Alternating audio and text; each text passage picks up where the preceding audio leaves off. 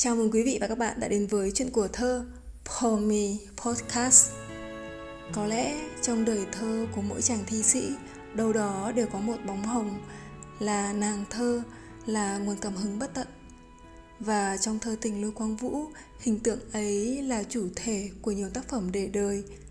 Đó là em đã được hình tượng hóa như là một nhân vật trữ tình, là Xuân Quỳnh, người vợ hiền, người bạn thơ của Vũ và có lẽ chị là hình tượng đẹp nhất, được nhắc đến nhiều nhất, đó không phải là bóng hồng thướt tha, liễu yếu đảo tơ trong văn học, mà đó là người bạn đời biết, chở che và gìn giữ, đã đến cùng anh và vì anh, được khắc họa rõ nét trong bài thơ và anh tồn tại.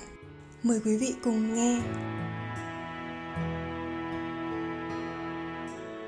Giữa bao la đường xá của con người Thành phố rộng hồ xa, chiều nổi gió. Ngày chóng tắt, cây vườn mau đổ lá. Khi tàu đông, anh lỡ chuyến đi dài. Chỉ một người ở lại với anh thôi. Lúc anh vắng, người ấy thường thức đợi. Khi anh khổ, chỉ riêng người ấy tới. Anh yên lòng bên lửa ấm yêu thương. Người ấy chỉ vui khi anh hết lo buồn.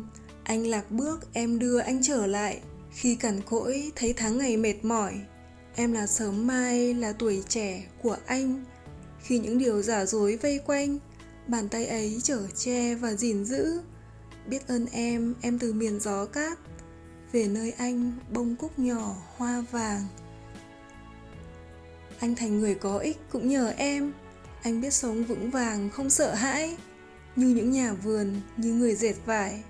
Ngày của đời thường thành ngày ở bên em anh biết tình yêu không phải vô biên. Như tia nắng chúng mình không sống mãi. Như câu thơ chắc gì ai đọc lại. Ai biết ngày mai sẽ có những gì. Người đổi thay năm tháng cũng qua đi. Giữa thế giới mong manh và biến đổi, anh yêu em và anh tồn tại. Em của anh, đôi vai ấm dịu dàng, người nhóm bếp mỗi chiều, người thức dậy lúc tinh sương.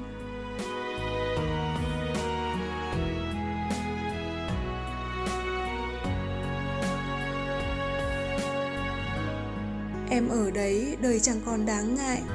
Em ở đấy, bàn tay tin cậy. Bàn tay luôn đỏ lên vì giặt rũ mỗi ngày. Đôi mắt buồn của một xứ sở có nhiều mưa. Ngọn đèn sáng rụt rè trên cửa sổ. Đã quen lắm, anh vẫn còn bỡ ngỡ. Gọi tên em, môi vẫn lạ lùng sao?